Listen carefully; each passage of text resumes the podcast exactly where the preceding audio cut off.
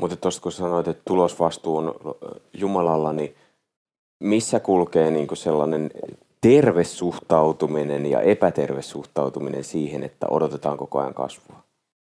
Tämä on ehkä kysymys.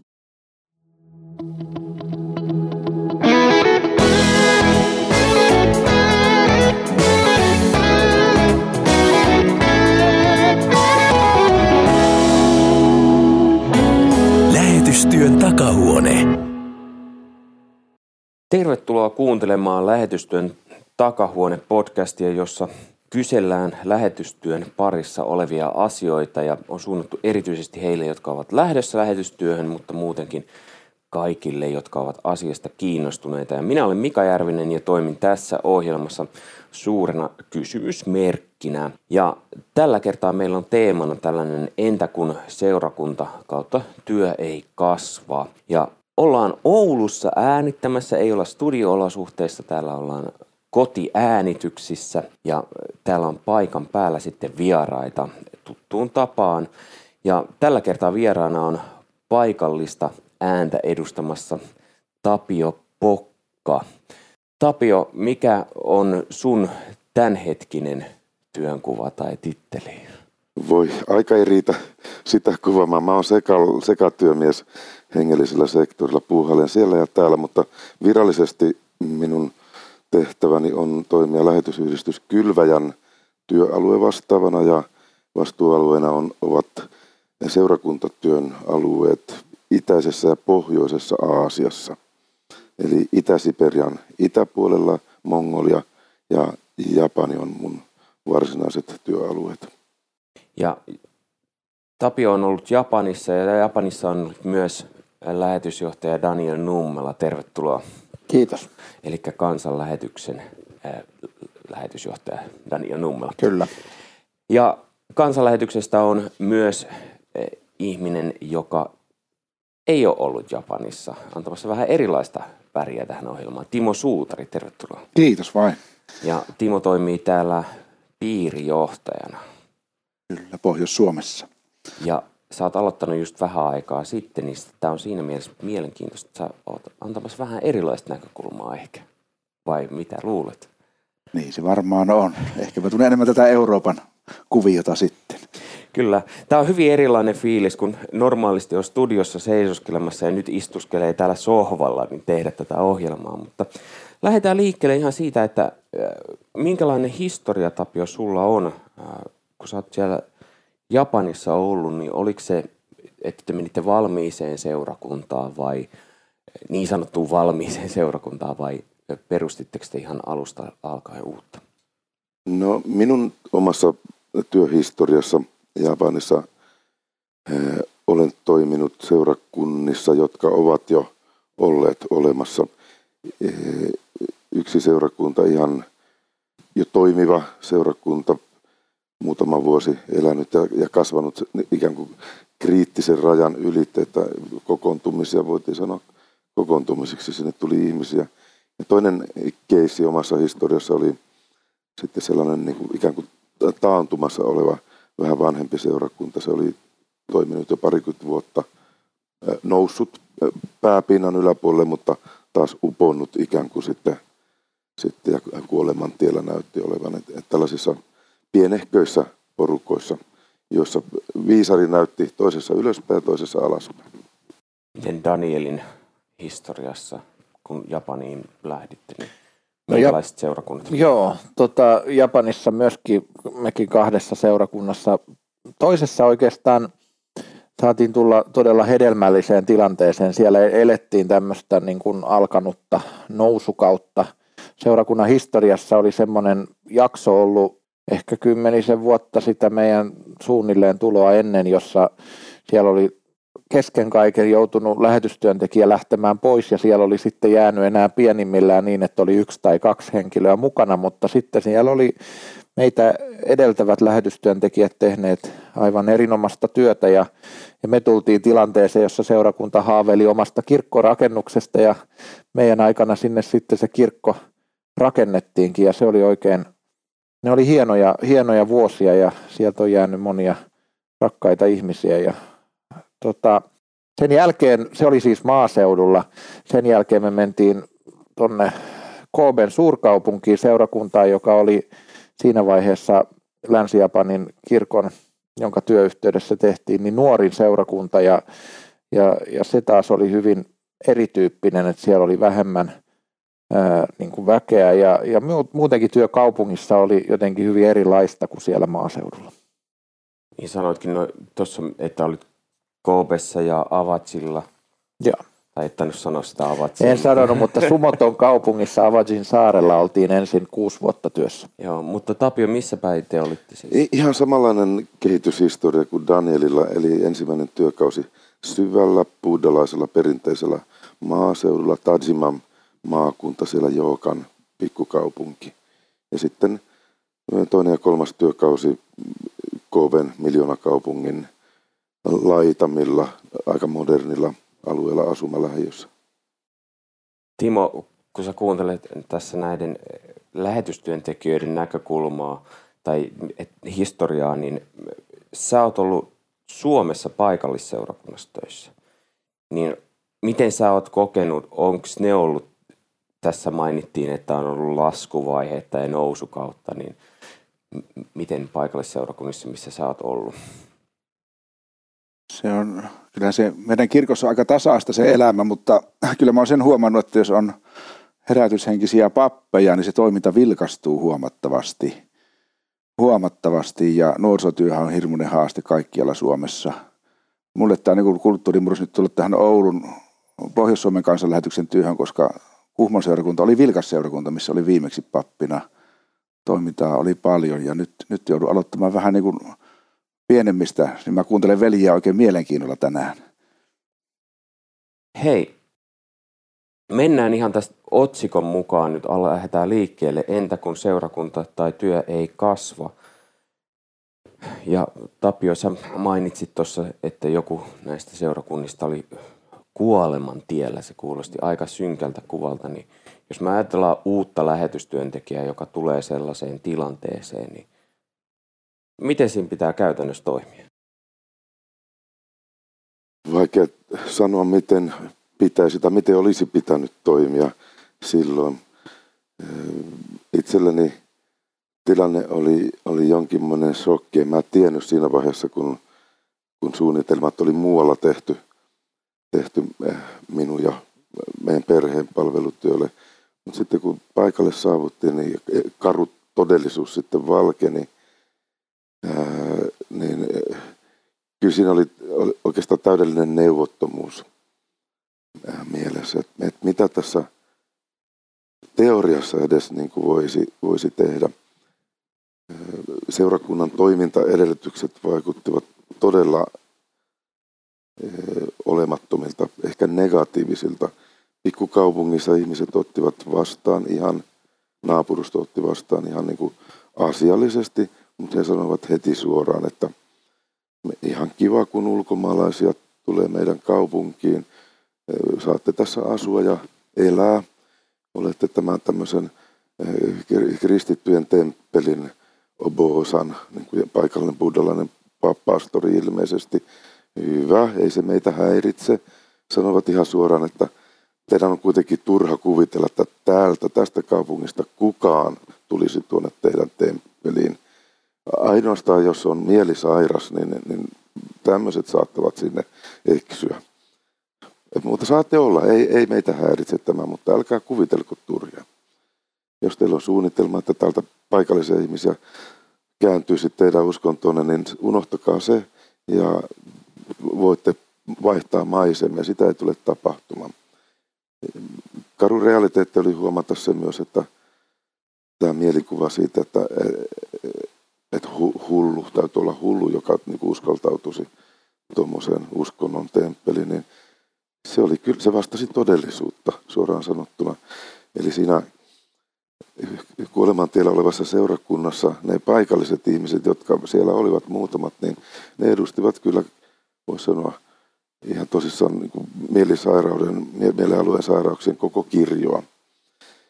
Ja siinä kohtaa sitten Suomesta kyseltiin rekrytointiin ohjeita, että, että minkälaista osaamista, minkälaisia henkilöitä Suomesta meidän pitäisi rekrytoida sinne Japaniin ja että niin kuin seurakunnan työntekijöitä, olisiko pastoreita, diakonen, nuorisotyöntekijöitä vai mitä. Mä vastasin yksi kantaan, että ei tarvita näitä, mutta niin kuin mielenterveyden ammattilaisia mielisairaanhoitajalle olisi, olisi niin kuin kovasti töitä tässä. Se oli, se oli niin kuin ensimmäinen reaktio suurin piirtein, vähän kyynistymisen tiellä ehkä jo oltiin menossa. Mutta seurakunta näytti todellakin tällaiselta hulujen huoneelta ja mulla ei ole siihen mitään niin kuin ammattitaitoa oikeasti. Ja tajusin, että ei hyvänen aika siis, kuka hullu tähän seurakuntaan tulisi ja jäisi ensimmäisen tutustumiskäyntinsä jälkeen. On tästä jatkaa tämä kaupunkiseurakunta, johon me mentiin jälkimmäisellä kerralla, niin siellä meitä edeltäviä niin kuin työntekijät, varsinkin ne, jotka oli perustaneet sen seurakunnan, oli tehnyt paljon tämmöistä sielunhoidollista työtä. Ja se näkyi siinä, että, että seurakuntalaisten joukossa oli paljon tämmöisiä erilaisia haavoja kantavia rikkinäisiä ihmisiä. Ja, ja, ja tota, kun me tultiin sitten sinne työhön, niin, niin todettiin, että joo, että täällä on nämä muutamat selkeästi, jotka pystyy kantaa vähän vastuuta ja on kantanutkin – ja, ja sitten on paljon ihmisiä, jotka tarvii paljon tukea. Ja me ajateltiin siinä alkuvaiheessa, että joo, että jotenkin, että huomioidaan nyt erityisesti sit näitä, jotka tarvii sitä apua ja oltiin kiitollisia siellä siitä, että, että siellä on muutamia tämmöisiä tukipylväitä.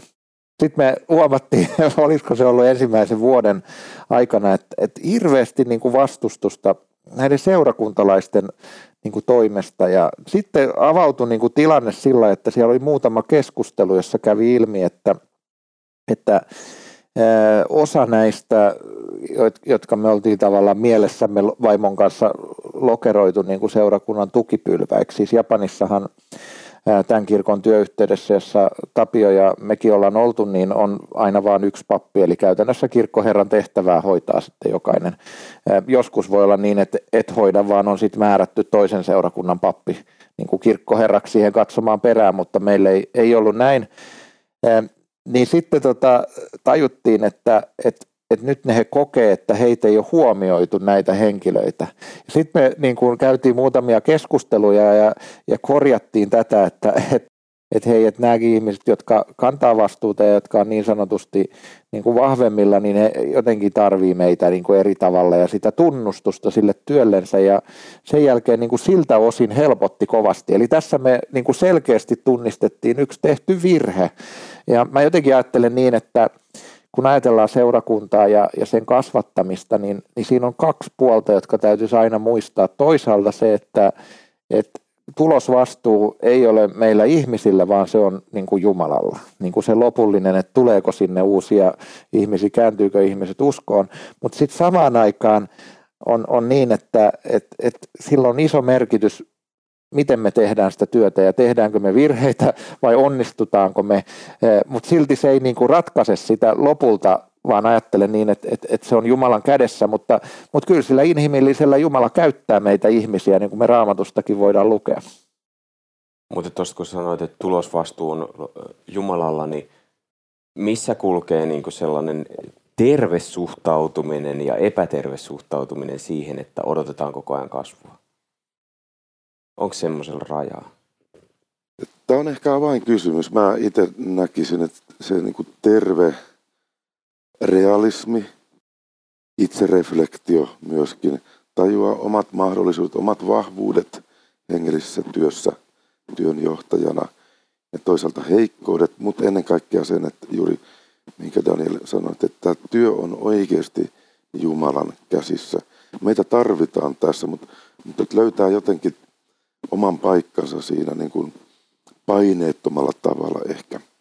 Että tajuta se inhimillinen mahdottomuus jossain näin niin kuin kristinuskon maailmankuvasta ja, ja Jumalakuvasta niin totaalisen erilaisessa kontekstissa. Tajuta se, että, että me emme voi tätä muutosta ihmisille saada aikaa. Me voimme tuoda toki niin kuin ne mahdollisuudet ja ainekset opetuksen avulla ihmisten ulottuville, mutta se, se, se valtaisa muutos, mikä tarvitaan ihmisen sydämessä ja ihan maailmankuvassakin, niin sen voi tehdä vain Jumala.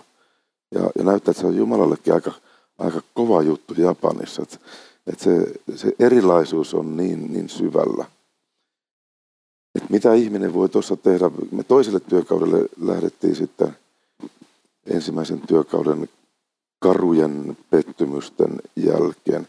Ja mä olisin kuvannut, kuvannut myöskin, että eka työkausi oli niin kuin ensimmäinen erä nyrkkeilyottelussa jotain, jotain Klitskon veljeksiä vastaan. Ja, ja, ja itse ei tajua, mihin se ensimmäinen erä päättyi, mutta, mutta nostettiin sieltä kanveesista istumaan kehän nurkkaan ja siellä koitetaan saada niin kuin jonkinlainen tajunta palaamaan ja valmentaja sanoi, että huomasit mitä tapahtui. En, en mä huomannut. Sillä oli melko kova heijari. Se, se löi sut niinku kanveesiin, mutta kongi pelasti onneksi. Ei hitty kymmenen laske, kongi pelasti. Ai jaa, okei. Okay. No mitäs nyt sitten? No, mua rohkaistaan siinä, että tässä on minuutti aikaa, aikaa toipua ja toista erää kohti. Mutta hei, hei, hei, ole varovaisempi nyt. Niin kuin tämmöisessä mentaliteetissa reilut kaksi vuotta Suomessa oltiin oltu toipumassa ja sitten heräsi jonkinlainen ehkä inhimillinen sisäinenkin suomalainen ylpeys, että ei vitsi, että eka erä meni varmasti nyt lukemat meni niin kuin vastustajan puolelle, mutta tässä ollaan vielä pelissä mukana. Toinen erä, mitä mun pitäisi tässä tehdä, millä tavalla mä puolustaudun ja varon. Onko mulla mitään maiksia sitten jatkaa? No, mennään. Selvä, toinen erä ja antaa tulla. Tässä ollaan vielä. Ja sillä mentaliteetillä liikkeelle. Ja nyt ihan erilaiseen kontekstiin siihen suurkaupunki miljoonien ihmisten ympäristö. Ja kyllä siinäkin ensimmäisenä päivinä ja viikkoina jotenkin niin kuin, sanoisiko, että ilmapallosta ilmat tyhjä, niin kuin tajusi, että ihmisiä valtavasti. Siellä varmaankin on niitä ihmisiä, jotka ovat otollisia tavallaan niin kuin Jumalan sanan kutsulle. Mutta mistä me voidaan löytää tästä heinäsuovasta ne ihmiset? Tämä on totaalisen mahdotonta on suunnitelmia, plääniä, manuaalia, minkä perusteella voisi lähteä niin kuin haarukkoimaan ja ikään kuin työtä aloittamaan sille otsa pystyssä ja suunnitelmallisesti, mutta jotenkin tuli syvä tajunta siitä, että ette te sieltä heinäsuovasta niitä muutamaa neulaa varmaankaan löydä. Ja, siinä, siinä jotenkin, mä ajattelin, että itse reflektio – toimi. Mä tajusin ja vaimo tajusi, että tämä ei todellakaan ole niin kuin meistä riippuvasta tämä työ. Nyt rukoilemaan. Ja seurakunta, ne ihmiset, joita siellä nyt oli jo olemassa muutamia, niin heidän kanssa yhdessä rukoilemaan. Me ei tulla ulkomailta, ulkopuolelta tiedetä asioita, mutta yhdessä heidän kanssa. Että nyt eka toimenpide uudessa seurakunnassa, joka oli niin kuin, ei se ollut vielä seurakunta, kategoriassa, vaan tämmöinen evankeliumispaikka tavallaan niin nimeltään, niin nyt nämä kristityt mukaan ja nyt lähdetään rukouksesta liikkeelle. Tämä oli niin kuin strateginen, hyvältä kuulostava ajatus itsellekin. Nyt lähdetään rukouksesta liikkeelle. Ja, ja sitten suuri ilta koitti, milloin oli, oli sitten tämä seurakuntalaisten tapaaminen rukousilta. Yksi ihminen tuli paikalle. Ja siinä meinasi sitten niin kuin puhti lähteä pois, että tässä kohdalla, ettei näillä ole edes niin kuin halua, intoa, ehkä mahdollisuutta edes yhdessä tulla rukoilemaan ja haarukoimaan, että miten täällä voisi hengellinen työ, evankeliomistyö edetä. Yksi ihminen tuli, mutta hänen kanssaan sitten rukoiltiin ja mä muistan sen rukouksen, mitä itsekin muotoili jotenkin, että että meillä ei ole täällä kaupungin ihmisten suhteen niin kuin keinoja, konsteja olemassa. Me ei voida löytää niitä ihmisiä, jotka Jumala haluaisi tavoittaa. Herra, sinun täytyy itse roudata ne ihmiset tänne meidän lähelle. Tämä on sinun käsissä. Ja kesken rukousta ovikello soi. No, mä lähdin katsoa ja siellä oli japanilainen herrasmies ja hän toljotti minua niin kuin vähän ihmeellinen katse silmissä. Hän kertoikin heti siinä, että hän oli tästä menossa iltatöistä kotiin tämän kadun ohi ja hän näki, että valo loisti tästä rakennuksesta. Se on joku uskonnollinen rakennus. ristittyjen rakennus. Ilmeisesti mä olen varmaan niin kuin Simpusan, eli, eli niin kuin katolisten pappi, hän ajatteli. Ja hänen oli pakko tulla tänne ovelle, soittaa ovikelloa. Ihan pakko tulla. Se veti jotenkin hänet vastustamattomasti. Ja tässä minä nyt olen. En tiedä miksi. Se tuli niin kuin kesken rukousta. Siinä mun ja vaimoni työnäkyyn tapahtui radikaali muutos. Ja me tajusimme, että tämä on totta. Oikeasti työ on Jumalan käsissä. Ja hän roudaa ne ihmiset tänne vaikka väkisin miljoonien joukosta. Ja, ja tämä antoi tietynlaisen niin kuin rauhan, rentouden ja ilon, että okei, me ollaan tässä, me ollaan käytettävissä ja e, Herra muodostaa saa niistä ihmisistä jono tuohon oven taakse, niin me otetaan niitä omien resurssien mukaan vastaan ja that's it. Tämä on meidän strategiamme tästä eteenpäin. Ei työn strategia, vaan olemisen ja odottamisen strategia. Daniel. Niin, tota, tässä tuli mieleen, että just on hyvä myös varmaan siitä jotain ajatella, että millä sitä kasvua mitataan, että sitähän voi mitata erilaisilla niin kuin, tavoilla, että yksi on tämä määrällinen kasvu ja sitten voi olla laadullista kasvua ja, ja, ja, ja tämmöisiä niin kuin muita mittareita, millä voi myös arvioida sitä, että, että meneekö se työ, työ eteenpäin. Tietysti itse tunnistan ja tunnustan, että kyllä Japanissa koko sen molemmissa seurakunnissa tietyllä tavalla oli, se oli hirveän tärkeää se määrällinen kasvu, kasvu, koska ihmisiä oli niin vähän, että oltiin koko ajan siinä niin kuin rajoilla, että on, voiko se seurakunta olla niin kuin itse, itse toimiva. Ja sillä tavalla muistan sen, että, että siellä kun istuin seurakunnan pappina ja jumalanpalvelus alkoi ja eri tilaisuuksissa, niin aina tuli laskettua, että montas tänään on paikalla. En tiedä, Timo, miten, miten täällä Suomessa, kun olet ollut, niin onko tullut laskettua ja mikä merkitys sulle on ollut sillä, että kuinka paljon ihmisiä on paikalla? Mä oon yrittänyt taistella sitä vastaan, kun olen jotenkin ymmärtänyt, että Jumala toimii niin suvereenisti, että semmoisessa pikkusivukirkoissa on tosi kiva käydä. Mutta se inhimillinen näkökulma on juuri tuo, tuo että kyllä pappi iloitsee suunnattomasti tai evankelista, kun hän näkee, että kirkko on puolillaan tai joskus jopa täynnä. Että sitä niin kuin kaipaa, että silloin, silloin se työ olisi mukaan tehokkaampaa ja kukaan tietää. Mä oon vähän sen OM edesmenneen johtajan Ververin opetuslapsi, että mä aina haluan vaan kylvää. Oli olosuhteet millaiset tahansa. Missä tahansa mä asun, niin mä haluan kylvää sitä sanaa. Ja tämä sanallas kuitenkin mua rohkaisi, että kylvä aamulla ja ehtoolla, että hän tiedä kumpanen näistä onnistuu ollaanko nähty tuloksia. Suomessa se on siitä kiva, että niitä näkee, koska ihmiset tulee sitten joulukirkkoon ja hautajaisiin vääjäämättä, niin yleisöä on. Mutta tuo Tapion tarina oli kyllä todella vaikuttava, että Jumalalle yksi on tärkeä. Tämä rohkaisee. Siitä täytyy lähteä liikkeelle. Ajatellaan pienoisevankelmi, ettei yksikään hukkuisi. Että niin kuin Jumalan näkökulma ää, ja, ja tällainen niin kuin arvostaminen, yhdenkin ihmisen arvostaminen. Ajattelen, että se on tärkein, ehkä tärkein osa meidän, meidän strategiaa lähetystyössäkin. Eli yksi ihminen kerrallaan, ei, ei, ei niin kuin ihmiset pelastu massoina. Timo.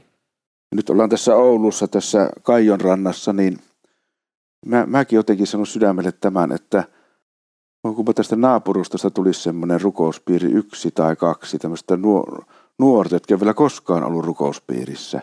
Että se olisi niin kuin se valtava juttu. Sinä oikein janoa nähdä, että lähiöissä syntyisi tällaisia pieniä, pieniä juttuja.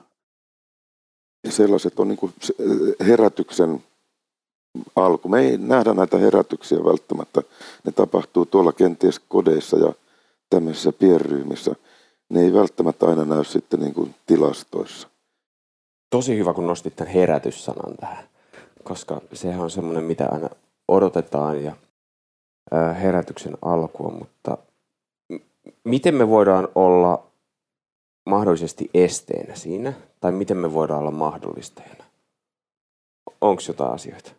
No, mä, mulla on tämmöinen havainto, Tapio ja Timo voi tämän kumota, jos, jos ei se teistä pidä paikkansa, mutta mä oon niin ollut havaitsevana sitä, että kyllä sillä työntekijällä seurakunnan johtajalla on valtavan iso merkitys siihen, että miten se toteutuu se seurakunnan elämä. Että, et, toki voi joskus olla niin, että, että että nyt siinä olosuhteissa ja tilanteessa se henkilö ei vaan ollut siihen kuvioon sopiva. Mutta sitten näkee, että toisilla ihmisillä on niin kuin kyky johtaa ja, ja karismaattisemmin niin kuin tällai, että ihmiset lähtee heitä seuraamaan ja tulemaan mukaan. Ja, ja sillä tavalla niin kuin sillä, että minkälaisia niin kuin mä ajattelen nyt tätä omaa työtä nykyäänkin, niin nämä rekrytoinnit on ihan hirveän tärkeitä, koska se, että me saadaan ihmisiä, jotka kykenee, että ne on sosiaalisia, ne, ne osaa tehdä sitä työtänsä, niin, niin tämmöisillä inhimillisillä tekijöillä on niin kuin valtavan iso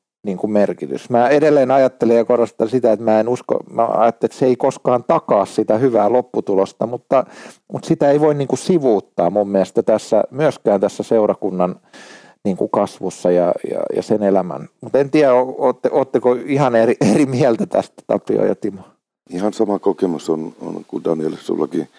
Ja mä mietin itse sanoittaa tämän jotenkin näin, että se työntekijä, välttämättä ei ole edes työntekijä, se voi olla kuka tahansa kristittykin avainroolissa, mutta tämän, tämän henkilön merkitys on, on kyllä tärkeä. Mutta ehkä niin, niin päin ajateltuna, että, että usein me ihmiset voimme olla esteenä, haittana, jarruna, kitkana Jumalan työlle näissä herätyksissä. Ja, ja on hyvä, hyvä lähtökohta, jos työntekijä, pastori tai joku, joku vahva maalikko ei olisi kauhean paha este Jumalan työlle. Paremminkin näin. Et, et silloin on niinku edellytykset herätykselle. Mutta meillä on kykyä ja mitä enemmän on on koulutusta ja, ja niin kuin särmää persona, niin saattaa tulla niitä esteitäkin esille. Olemme jarruna Jumalan työlle.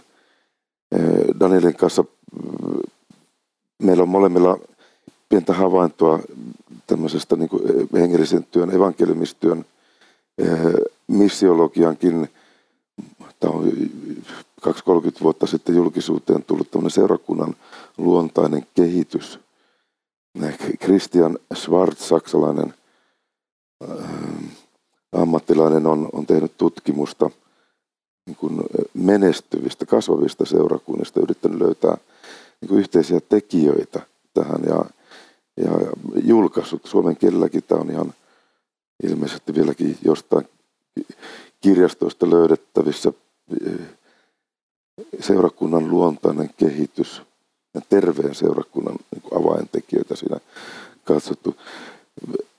Siinä on sosiologisessa mielessä varmaankin, kun tätä on pohdittu, niin siinä on vinha, vinha perä. Näitä tämmöisiä niin hengellisen työn menestyksen laatutekijöitä on koitettu löytää ja löydetty jopa kahdeksan kappaletta. Mä yritin näitä lähteä soveltamaan Japanissa sitten siellä toisella työkaudella ja Ajatus oli hyvä ja kaunis, mutta tässä on nyt vähän se kysymys, että onko hevonen vai kärry niin kuin edellä. Et mä päädyin siihen lopulta, että ei, ei niin kuin hengellistä menestystä ja kasvua, ei sitä saada syntymään aidolla tavalla sillä tavalla, että me, mä, mä onnistuisin rakentamaan ne tuntomerkit, mitkä ovat, mitkä on nähty menestyneissä seurakunnissa. Ei, ei se tule tällä tavalla. Siinä on joku, joku muu, muu salaisuus. Et toisaalta niin luterilaisena teologina meillä on, me, meillä on uskonpuhdistuksen isien opetukset kirkon seitsemästä tuntomerkistä.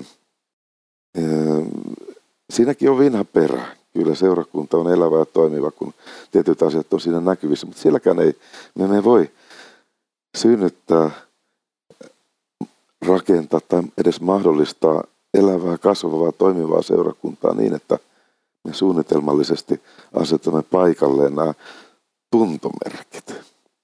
Se, se menee vähän toisinpäin. Ne seuraavat kyllä, ne tuntomerkit tulevat näkyviin, jos, jos työ on Jumalan.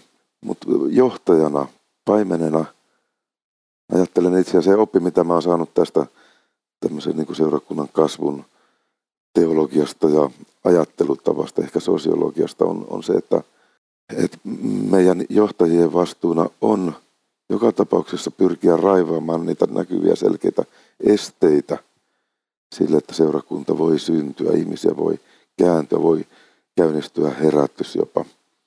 Että jos on tiettyjä esteitä, omassa toiminnassa ainakin pyrkiä semmoiset selkeät esteetkin minimoimaan. Mutta työ on Jumalan ja vaikka meillä olisi kaikki edellytykset, huikeat ammattilaiset, kokeneet istuttajat seurakuntaa käynnistämässä, niin välttämättä ei tapahdu yhtään mitään. Jos vielä miettii näitä niin kuin yksittäisiä tekijöitä, mitä itse on havainnut, mitkä, mitkä niin kuin toimii, niin yksi semmoinen kriittinen kohta musta näyttäisi olevan se, että, että ihmiset saadaan jotenkin siihen seurakunnan Jumalan palveluselämään mukaan. Et kun esimerkiksi Japanissa on, on tehty tätä lähetystyötä paljon niin, että, että pidetään niin kuin hyvin monenlaisia ruokapiiriä, kielipiiriä, kaikenlaisia lasten piirejä ja muita, niin ainakin meillä vaimon kanssa pitkälti se kokemus oli semmoinen, että ne ihmiset, jotka tulee jollain tavalla mukaan myös siihen Jumalan palveluselämään, niin heidän niin kuin todennäköisyys tulla todella kristityiksi jossain vaiheessa on, on niin kuin moninkertainen. Siis, eli eli sillä, sillä tavalla me ajateltiin sitä, että ne linkit pitäisi siitä kaikesta muusta siihen Jumalan palveluselämään olla mahdollisimman selkeät ja ja vahvat ja jotenkin siihen rohkaista. Että, että toki että silloin oma arvonsa, että joku ihminen käy kymmenen vuotta opiskelemassa englantia ja kuulee raamatsusta joka kerta. Mutta se näyttäisi olevan varsin hidas ja, ja karikkoinen tie niin kuin sitten todella siihen, että ihminen kääntyisi kristityksi, mutta sitten meillä oli niitä kokemuksia, joissa ihminen samaan aikaan tuli mukaan sinne seurakunnan niin kuin varsinaiseen elämään, eli tarkoitan nyt sitä jotain tämmöistä raamattupiiri, jumalanpalveluselämätyyppistä toimintaa, ja heidän kohdallaan sitten se todennäköisyys, että he todella niin sit halusi tulla kristityksi ja lähti kastekoulu, oli huomattavasti korkeampi. Toi on hyvä, hyvä pointti, minkä nosti Daniel esille, toi, toi seurakunnan kokoontumisen jumalanpalveluksen keskeinen merkitys. Tämä on yksi tekijä, tässä taanoisessa tutkimuksessa, mikä oli maailmalla ja siinä oli yli tuhat seurakuntaa eri konteksteista, niin tämä niin kuin Jumalan palveluksen rooli oli yksi, yksi niistä ikään kuin menestyksen tekijöistä, mutta se, se tulos tutkimuksesta olikin hieman yllättävä, että se ei ollut, se salaisuus seurakunnan menestyksessä ei ollut se, että, että Jumalan palvelus oli jollain tavalla niin kuin, että se oli ikään kuin muodin mukainen tai se oli evankelioiva tai se oli suunniteltu niin kuin sille, että, että siellä siihen niin kuin ihmiset innostuisivat tai tälle. Ei, saattoi olla hyvin niin kuin perinteisiä, traditionaalisia, ikään kuin jäykän tuntuisia Jumalan palveluksia, jotka olivat kuitenkin osallistujille inspiroivia niin, että ne vetivät uudelleen ja uudelleen. Ei ritualismi, ei, se, tämä ei ole se salaisuus, vaan siellä on jokin tekijä, mikä yhdistää hyvinkin moderneja lähestymistapoja tai hyvinkin ikään kuin vanhanaikaisia lähestymistapoja. Ja, ja se, se on jäänyt jollain tavalla salaisuudeksi, että mikä se tekijä siellä on, mutta, mutta ilmiselvästi siihen liittyy tämmöinen kokemus uudellekin tulijalle, että nämä ihmiset on tosissaan täällä, niillä on jotain aitoa. Oli se sitten hyvin liturgisen Jumalan palveluksen muodossa tai hyvinkin vapaassa formaatissa oleva jumalanpalvelus. Oli musiikki vanhahtavaa tai ihan modernia rumpujen kanssa. Tämä ei ole se pointti, mutta se, että jotain, tässä on jotain aitoa. Ja nämä ihmiset, jotka täällä ovat pienikin joukko, niin tämä on tärkeä näille ihmisille. Niin tämä kokemus ensikertalaisellekin, niin se on havaittu niin kuin kiehtovaksi ja mukaan vetäväksi. Tapio, sä mainitsit tuossa aikaisemmin, että näistä esteistä ja sä sanoit jotenkin, että, että me ihmiset ollaan välillä niitä esteitä. En, mm, oliko suurin joo, piirtein kyllä. näin? Joo, voivat olla muodostua esteeksi. Mutta mitä kaikkea semmoisia, onko jotain konkreettisia, jos mä ajattelen uutta lähetystyöntekijää, että voi alkaa listaamaan, että nämä on nyt niitä esteitä, että nyt aletaan näitä esteitä siivoamaan tästä ensin. Ensimmäisenä mä nostaisin tämän ajattelutavan, että me ollaan täällä Suomessa saatu koulutus, kenties teologista koulutusta, lähetyskoulutus. Ja lähdetään sitten sillä ajatuksella liikkeelle, että, että et mulla on manuaalit, mulla on konsepti, mä tiedän miten tämä homma hoidetaan ja mennään mihin tahansa kon- kontekstiin. Ja on, on tietynlainen luottamus omaan osaamiseen, että mä pystyn tämän homman klaaraamaan, niin tämä on varmaan se ensimmäinen ehkä pahin kompastuskivi jo. Sitten, että, tällä mentaliteetilla me ei päästä todennäköisesti mihinkään hyvään tulokseen. Eli kyllä niin kuin aika nöyrä, nöyrä mieli täytyy olla ja, ja valmius muuttaa omia käsityksiä, ajattelutapoja ja toimimaan sillä tavalla, että löytyisi ymmärrys sitä kontekstia kohtaan. Löytyisi mielellään sitten sama suunta ja sama rata Jumalan kanssa. Hänellä on varmaan suunnitelma kaikkiin maailman konteksteihin. Mä ajattelin, että toi on hyvä, mitä, mitä Tapio sanoi, että mä voi, sanottaisin sitä ehkä jotenkin niin, että toisaalta ymmärrän sen, että uuden lähetystyöntekijän kannalta semmoinen tietty maailmanvallottajan asenne on, on tarpeellinen, jotta jaksaa sen, mennä sen alun yli, kun se on hirveän raskas prosessi muuttaa toiselle puolelle vieraaseen niin kuin maailmaa kenties, tai joka tapauksessa vieraaseen kulttuuriin, kieleen, pois niistä omien ystävien sukulaisten läheltä, niin siinä tarvitaan ehkä jossain määrin sellaista, mutta mm, sitten niin, mut sit siitä on niinku samaa mieltä, että se on onnistumisen kannalta semmoinen nöyrtymisen prosessi, jossa, jossa huomaa sen, että mä en todellakaan niin kuin riitä, niin, niin on, on, on tosi tarpeellinen. Se, sellainen ö, kokemus voi olla itsellä, että mulla on, on niin kuin työkaluja ja manuaaleja. Ja mehän toki pyritään lähetyskoulutuksessa niitä antamaan. Ja mä muistan itsekin on, on, on meidän järjestön lähettäjä, tulevia lähettäjä ollut opettamassa, vaikka seurakunnan istuttaminen – seurakunnan käynnistäminen, seurakuntatyön rakentaminen. Ja mä oon havainnut sen, sen syvän niin kuin kaipuun siihen, että nyt me saadaan työkaluja. Nyt tämän jälkeen me tiedetään, miten homma hoidetaan. Ei, ei Tapio, sulla on varmaan niin kuin manuaali meille annettavaksi, minkä mukaan me mennään. Lähetään kohta yksi tästä tätä rakentaa. No, mä sanon selkeästi, että mulla on manuaali. Mulla on monia manuaaleja, mutta mä en halua antaa teille niitä manuaaleja nyt kuitenkaan. Se tuottaisi teille, teille niin kuin rauhaa ehkä sydämen, kun lähdette uuteen. Ja tässä mielessä tämmöiset kokemukset ja, ja oppaatkin, eri strategiat on hyödyllisiä. Antaa niin kuin jonkinlaista selkänojaa siihen, että mä en ole ihan täysin hukassa, kun mä lähden jonnekin uuteen. Mutta, mutta samalla kertaa se tajunta, että ei tämä homma ratkea näillä manuaaleilla. Kokemuksia on, mutta me ollaan unikissa uudessa tilanteessa ja Herra, sinulla on avaimet tähän. Mulla on manuaalit ja mä voin niitä käyttää, näitä oppeja, kokeilla eri lähestymistapoja. Mutta se ei ole se minun turvani numero yksi. Sinä, Herra, olet se, joka avaat, avaat ovet ihmisten sydämiin.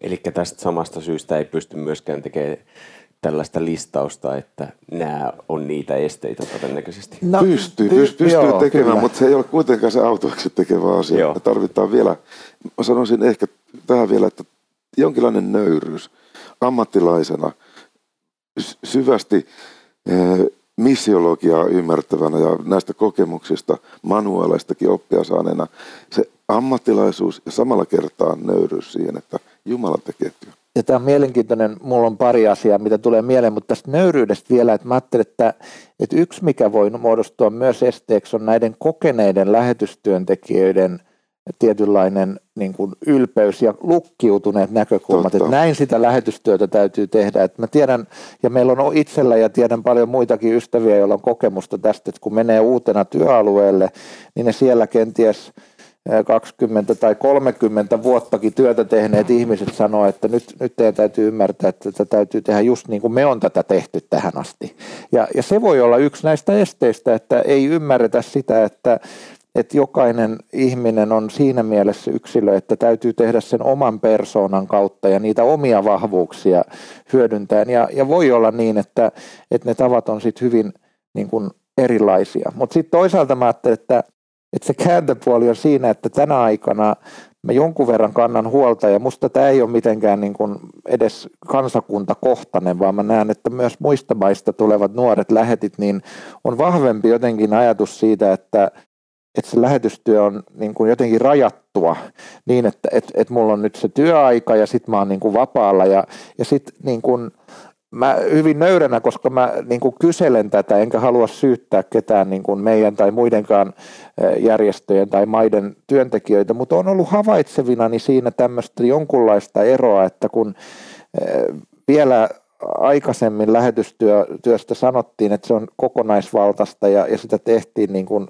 työajoista ja päivistä välittämättä tietyllä tavalla, niin tänä päivänä niin kuin nuoremmat lähetit on hyvin tarkkoja siitä, että onko mä tänään töissä vai, vai en, niin että jopa, jopa jos Suomesta menee sitten vieraita, niin sitten täytyy niin kuin tiukat neuvottelut käydä, että voiko sinne nyt tulla yhteiseen kokoukseen, kun se olisi oikeasti vapaa päivä. Niin missä se on vain yksi tapa, missä se ilmenee, niin, niin mä ajattelin, että sillä tavalla tämä on minusta semmoinen kysymys, mitä pitää varmaan katsoa ja, ja miettiä niin kuin kunkin itse, mutta yleisellä tasolla sitä, että kun ajattelen, että yksi keskeinen asia lähetystyössä on kuitenkin se nimenomaan se rinnalla kulkeminen. Siis nimenomaan tämmöisessä lähetystyössä, jota, jota nyt Kylvä ja, ja mekin tehdään, jossa lähetetään niin kuin ihmisiä tekemään sitä työtä, niin, niin silloin siinä täytyy olla semmoinen ajatus siitä, että, että on valmis ottamaan muutaman ylimääräisen askeleen niiden ihmisten, ihmisten rinnalle. Että mä ajattelin, että tässä on yksi semmoinen kohta. Mä vielä sanon toisen, jos, jos mä, sopii joo, ihan sano vaan, mä tohon, tohon, vaan sanon, että mähän on tässä kysymyksiä esittämässä, mutta nyt on pakko mainita se, että että sehän ei tarkoita sitä, että kyllähän silloin ne lähetystyöntekijät viettää myös vapaata. Joo, joo se on hyvä tarkennus. Mutta joo. esimerkiksi tilanne, että, että sä oot aina siellä lähetystyöntekijä, että jos sulla on lapsi koulussa ja sä tapaat ää, sen ää, koulukaverin äidin ja se alkaa kysymään sulta, että mitä sä teet työksessä ja miksi sä uskot siihen Jeesukseen, niin ethän ole silleen, että eikö mä en ole nyt töissä. Tämä nyt on hyvin... Niin, tai että siitä ehkä se voi kääntyä enemmänkin. Mä uskon, että kaikilla, on, jotka lähtee lähetystyöhön, on sydäntä se, että ne kertoo sille koulukaverin äidille. Mutta sitten jos siitä tulee siitä sen takia heti työpäivä, jos sä oot yhdenkin tämmöisen keskustelun käynyt, josta lasketaan sitten pois sitä muuta työaikaa, niin tämmöinen niin kuin jyrkkä kategorisoiminen on musta niin kuin lähetystyössä jonkun verran hankala, mutta se on tosi tärkeä toi näkökulma, minkä toit, että samaan aikaan kyllä siis lepääminen, ei kukaan jaksa työtä, ellei niin kuin muista levätä. Mutta sitten mä vielä yhden sanon, mikä musta on kanssa semmoinen, mitä on, on nähnyt niin kuin jossain määrin tapahtuvan ja mikä tulee esteeksi on se, että jos sitten kun tullaan seurakuntaan, niin aletaan puuhailla jotain niin kuin lyhytnäköistä omaa juttua, joka ei rakennakaan sitä seurakuntaa välttämättä sinne niin kuin pitkällä tähtäimellä. Ne jutut ei voi olla välttämättä keskeisiä, niin kuin kestäviä, että niistä tulee liian siihen työntekijään ää, niin kuin sidottua. Ja, ja sitten yksi, niin kuin mikä, mikä tähän liittyy, on, on se, mikä, mikä ajattelee, että tässä kukaan ei, ei, ei nähdäkseni tee myöskään tarkoituksella, mutta lähetystyössä on suuri haaste siinä, että sidotaanko me ihmisiä Kristukseen vai itseemme. Ja se voi tulla niin kuin esteeksi, että, että, että siihen täytyisi niin kuin koko ajan pyrkiä. Ja sehän on sillä tavalla vaikea, että uskon, että Timolla on tästä hyviä esimerkkejä Suomesta, että kyllähän Suomessakin, jos, jos pastori vaihtuu, niin osa väestä jää pois, koska aina se ihminen myös siinä välissä on merkityksellinen. Ja, ja, ja se, niin kuin se suhde siihen ihmiseen on tärkeä. Mutta silti meidän tulisi niin kuin panostaa kovasti siihen, että, että me pyrittäisiin johtamaan ihmisiä Kristuksen luokse eikä meidän seuraajiksemme. Vai mitä? Näin on. Nyt puhutaan hyvää, hyvää asiaa, että jotenkin mäkin ajattelen, että se on tämmöinen iso riski tämä karismaattisuus ja persoonallisuus. Niin kuin me on nähty, että moni, moni suuri liike on kuitenkin nyt viime aikoinakin kaatunut tässä maailmassa johtajien kompurointiin. Pienemmässä mittakaavassa seura, seurakunnassa, niin – se on niin sympaattista ja hyvä, kun se on semmoinen tietyllä tapaa karismaattinen se johtaja, että häntä halutaan kuunnella ja seurata. Ja siinä pitää olla tosi var- hereillä, hereillä, että paras on varmaan että jos on vähän niin kuin riisuttu ihminen, ehkä muistamme Ylivainion Niilon, että hän, hän oli herätyksen välikappale, mutta hän oli jo, hän ikään kuin että ura on jo ohi, työt on jo tehty siksi, siksi iäkkäällä. Tapion työ minusta kulkee niin hyvällä painolla täällä Oulussa ja itse haluan kulkea semmoisia jalanjäljissä, että sä teet niin kuin, ties kuinka monetta uraa jo, mutta ei ole varmaan niitä paineita enää. Työtä riittää kyllä, mutta paineita ei voi ottaa, koska Jumala, Jumala tekee meidän rinnalla ja, ja tuo, tuo, että kiinnitetään ihmisiin, niin yritetään kiinnittää heitä Jumalaa Jeesukseen. Se on se tavoite. Sä puhut samaa, mitä Daniel jotenkin siitä rooli, oman roolin löytämisestä myöskin. Ja mä näen siinä jonkinlaisen vapauden, niin kuin vapaus, lepo myöskin, lähetystyöntekijä. Se painottaa siinä se sana, se työ, työ niin kuin jotenkin tulee esille. Meidän kylväjäjärjestössä me on yritetty tätä taklata semmoisella pienellä vivahde muutoksella, että ei niinkään niin kuin lähetystyö, vaan lähetyselämä on se oikeastaan, mihin meidän pitäisi pyrkiä. Tämä pyrkiminenkin on paha sana tässä, se kuulostaa niin jotenkin meistä lähtöisin olevalta, mutta niin kuin löytää sellainen niin. moodi, mihin liittyy lepo, vapaus, luovuus, ilo, lähetyselämä. Mä itse, olisiko se toisen, kolmannen työkauden alussa varmaankin – lähdin itse muotoilemaan tätä Japanissa sitten, kun Suomesta oli joku strategiatyö taas käynnissä. Ja no niin, Japanin työn strategia siellä heitä lähetit ranskalaisilla viivoilla. Tehkääpä sinne ne pääpointit niin kuin strategiaan, tulevaisuuden strategia 2000-luvulla. Ja mä heitin hanskat tiskiin siinä kohtaa, että kuulkaa, te ette nyt tajua Suomessa tämän asian olemusta. Tänne on ihan turha miettiä niin kuin viksuja ra- tragedioita meidän työn, työn niin kuin tulevaisuutta varten. Että ne, ne tragediat ja strategiat ole täällä nyt vie tätä hommaa eteenpäin. Et olemisen strategia on tässä nyt se lähtökohta. Ja eh, siinä mulla mielessäni kehittyy sitten ihan teologisesti perusteltu strategisen olemisen teologian niin kuin lähetystyöntekijän tämmöisen niin kuin rauhan ja nyt lainausmerkissä työn perustuksena. Et, ja jos, jos sen niin kuin kiteyttää, niin se on sitä Jeesuksen jäähyväispuheessa maalaamaa asetelmaa.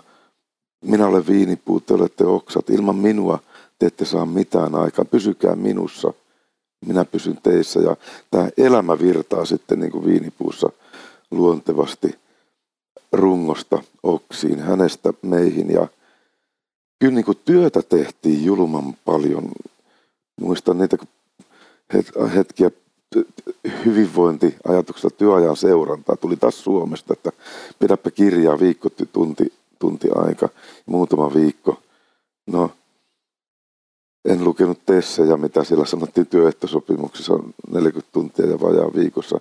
Mulla tuli säännöllisesti järjestää oikeastaan yli 80 tuntia niin kuin työtä lähetystyötä viikossa ja se sai kauhistuneet reaktiot Suomen päässä esimieltä, että seistään, että sä voit tappaa itseäsi työllä. No, mikä on työtä?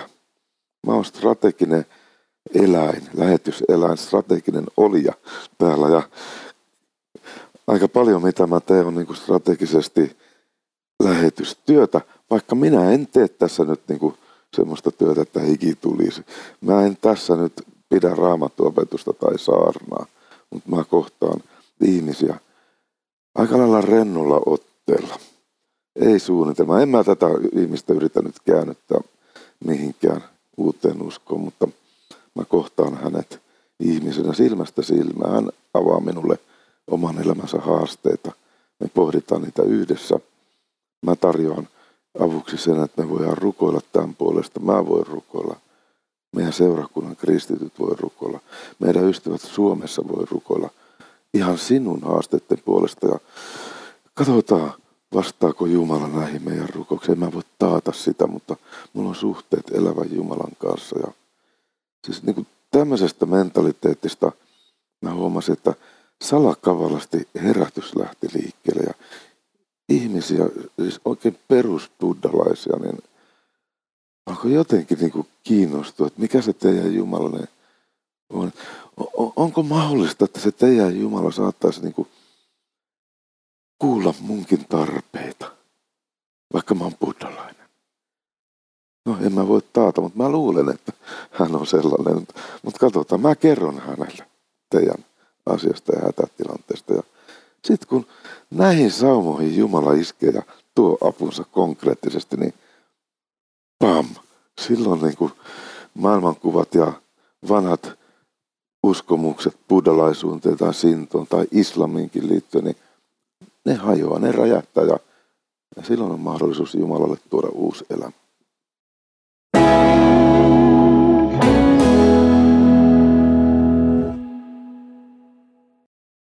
Hei, äh, tota, nyt kun ollaan loppua kohden menossa, niin onkin, vaikka tämä otsikko on ollut, että entä kun seurakunta tai työ ei kasva, niin on hyvä mennä siihen, että kun kasvua on, te olette varmaan jossain määrin, vai ainakin eri kentilläkin nähnyt teidän työn puolesta sitä, niin miten siinä tilanteessa, miten siinä tilanteessa työntekijän pitää varautua? No mä ajattelin, että tuohon jatkona, mitä, mitä Tapio sanoit, niin, niin toisaalta on, on, on juuri näin ja yhdyn, yhdyn tähän, mutta sitten toisaalta ajattelen, että siinä tulee juuri se strateginen ajattelu, että, että täytyy olla myös ihmisiä, jotka katsoo muutaman askeleen pidemmälle. Että et mistä, onko sieltä tulossa tulevia lähetystyöntekijöitä, mi, mitä, mihin me heitä lähetetään, mitkä on tavallaan ne jutut, jotka, joihin me halutaan niin kuin panostaa. Mä että me ollaan siinä, siinä mielessä vastuussa sekä meidän niin kuin, lähettäjinä työssä mukana oleville ihmisille, että itse Jumalalle siitä, että et, et tavallaan ne niin kuin raamatus puhutaan näistä talenteista, joita uskotaan, eli, eli annetaan jotain, jolla pelata, jolla tehdä työtä, niin että miten, miten ne, on, ne on käytetty. Ja mä ajattelin, että tässä on just se, niin kuin, että kasvun suhteenkin pitäisi tavallaan malttaa sitä mieltä ja katsoa niin kuin pidemmälle.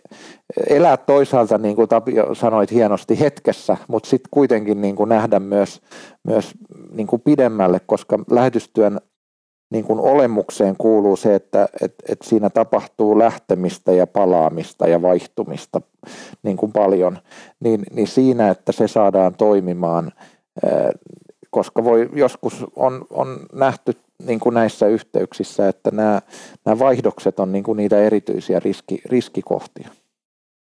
Joo, siinä tarvitaan sitä strategista ajattelua ja ihan niin kuin kylmän viileätä harkintaa. Tämä on Tämä, tämä on juuri, juuri näin, niin kuin sanot Daniel. Ainakin Japanin kontekstissa se tapahtuu. Mä muistelen nyt jo näitä historiassa olevia omia vaiheita. Siellä on tietynlaisia nousun hetkiä, jopa pienen herätyksen aikojakin havaittavissa. Ja samalla kertaa sitten tosiaan se katse siihen, että mitä, mitä tästä jää. No, raamatun opettaminen – siihen satsaaminen oli mun strategiassa heti sitten, että tuoreita ihmisiä, tabula raasa, tulevat ihan niin kuin puhtaalta pöydältä, niin mun syvä vastuu siitä, että heidän uskon elämänsä lähtee terveille jengoille. Se tuotti niitä 80-tuntisia työviikkoja sitten. Ja se oli ilo saada olla mukana opettamassa ihmisiä. Oli ilo saada olla opettamassa uusia vastuunkantajia – mä havaitsin sen itse, että meidän aikamme tässä on rajallinen. Ja meidän yhteistyökirkossa on tämmöinen mielenkiintoinen maallikon virka, Zoroon virka olemassa myös, myös ei pappiskoulutettu, mutta tietynlaisella koulutuksella varustettu kristitty luotettava maallikko. Hänellä on aika hyvät mahdollisuudet seurakunnassa vaikuttaa. Jopa lupa kasta, jos ei pappia ole, ole olemassa paikalla ja lupa toimittaa ehtoollinenkin myös niin kirkon antamalla valtuutuksella. Mun strategiassa nousi tämä vähän niin kuin Paavalin ajatuksesta kouluttaa sinne heti sitten, sitten niitä vastuunkantajia, jotka jatkaa, jatkaa sitten palvelua. Nuorena osaamattomana lähettinä mä kysyin tästä kirkon johtajalta, japanilaisilta niin kuin apua, että onko teillä tähän jotakin koulutusohjelmaa. Ei ole. Johtaja sanoi, että tee sinä se koulutusohjelma ja kouluta siellä ne, ne maallikkovastuunkantajat. No, tehdään työtä käskettyä ja tämä oli yksi suuri ilonaihe ja ikään kuin hedelmän kokemus, onnistumisen kokemus, että sain vuoden tämmöisellä koulutusohjelmalla, jonka itse laadin sitten hy- hyvin keponen ja köpönen suunnitelma varmaankin, mutta niin kuin virallisesti koulutettu kolme, jotka asetettiin virkaan ihan kirkolliskokouksessa ja ajattelin, että näiden varassa mä voin sanoa, että työ jatkuu jollain tavalla. No, se oli niitä huippuhetkiä. Ei se todellisuus ollut kuitenkaan näin kaunista helppoa. Että nämä suunnitelmatkin meni sitten myöhemmin pommiin. Että on monta tietä myöskin, myöskin epäonnistumisiin, mutta työ on kuitenkin Jumalan. Ja mä huomaan nyt sitten 2020-luvulla, olin vierailemassa vasta maaliskuussa Japanissa ja tapasin siellä myös kirkon ihmisiä. Sain kuulla, että tämä aaltoilu sillä tavalla jatkuu, että siellä missä oltiin aallon pohjassa eka työkaudella, me oltiin siellä palvelemassa omaa aikamme lähetteinä. Se lähti pieneen nousuun, sen, takaa, sen jälkeen taas, taas niin kuin laskuun, sitten nousuun 2000-luvulla jossain kohti, taas lasku. Ja nyt on taas menossa jonkinlainen niin kuin nousutrendi ja sieltä 25 vuoden takaa otti sähköpostitse yhteyttä yksi pyhäkoulutyttö meihin. Suomeen oli jostain saanut kaivettua pokka, Pokkasensein sähköpostiosoitteen ja nykyisin nelikymppinen perheen äiti. Hän halusi kertoa vaan, että silloin pyhäkoulussa niin ne oli tärkeitä vuosia ja kiitti siitä Annista, mitä mun vaimoni oli pyhäkoulussa opettanut. Ja hän on nyt ää, hengellisen työntekijä, ei siellä Länsi-Japanissa, vaan Tokion suunnalla on naimisissa – seurakuntatyössä ollut kristillisen koulun opettaja myöskin. Ja vaati tuulahdus sieltä niistä laskun tai nousun vaiheesta, mutta hedelmää näyttää pysyvä. Ja hän kertoi nyt sitten joulukuussa u- uuden postin lähetti, että, tai itse asiassa oli tämän vuoden puolella, niin hänen isänsä oli kastettu nyt joulu, jouluna kymmenien vuosien odotuksen jälkeen. Tämä hänen isänsä oli kuuntelemassa mun saarnojan ja hän sanoi, että Pokkapastorin Pokkasen sen saarnat ovat ihana komoriuta, niin kuin tuutu laulu. Hän nukahtaa aina heti, kun Pokkasen se alkaa saarnaamaan. Ja 30 vuotta olikin myöhemmin, niin hänet on tällä tiellä sitten johdettu usko. Hei kiitos, tähän on hyvä, hyvä lopettaa. Ja, mutta ihan Timo Suutari, sä oot kuunnellut nyt tässä tätä keskustelua ja sä oot aloittanut täällä Pohjois-Suomessa nyt sitten piirijohtajana, kansanlähetyksen piirijohtajana, niin millä tunnelmilla oot alkamassa kasvattamaan työtä täällä? Nyt on kevät tunnelmat.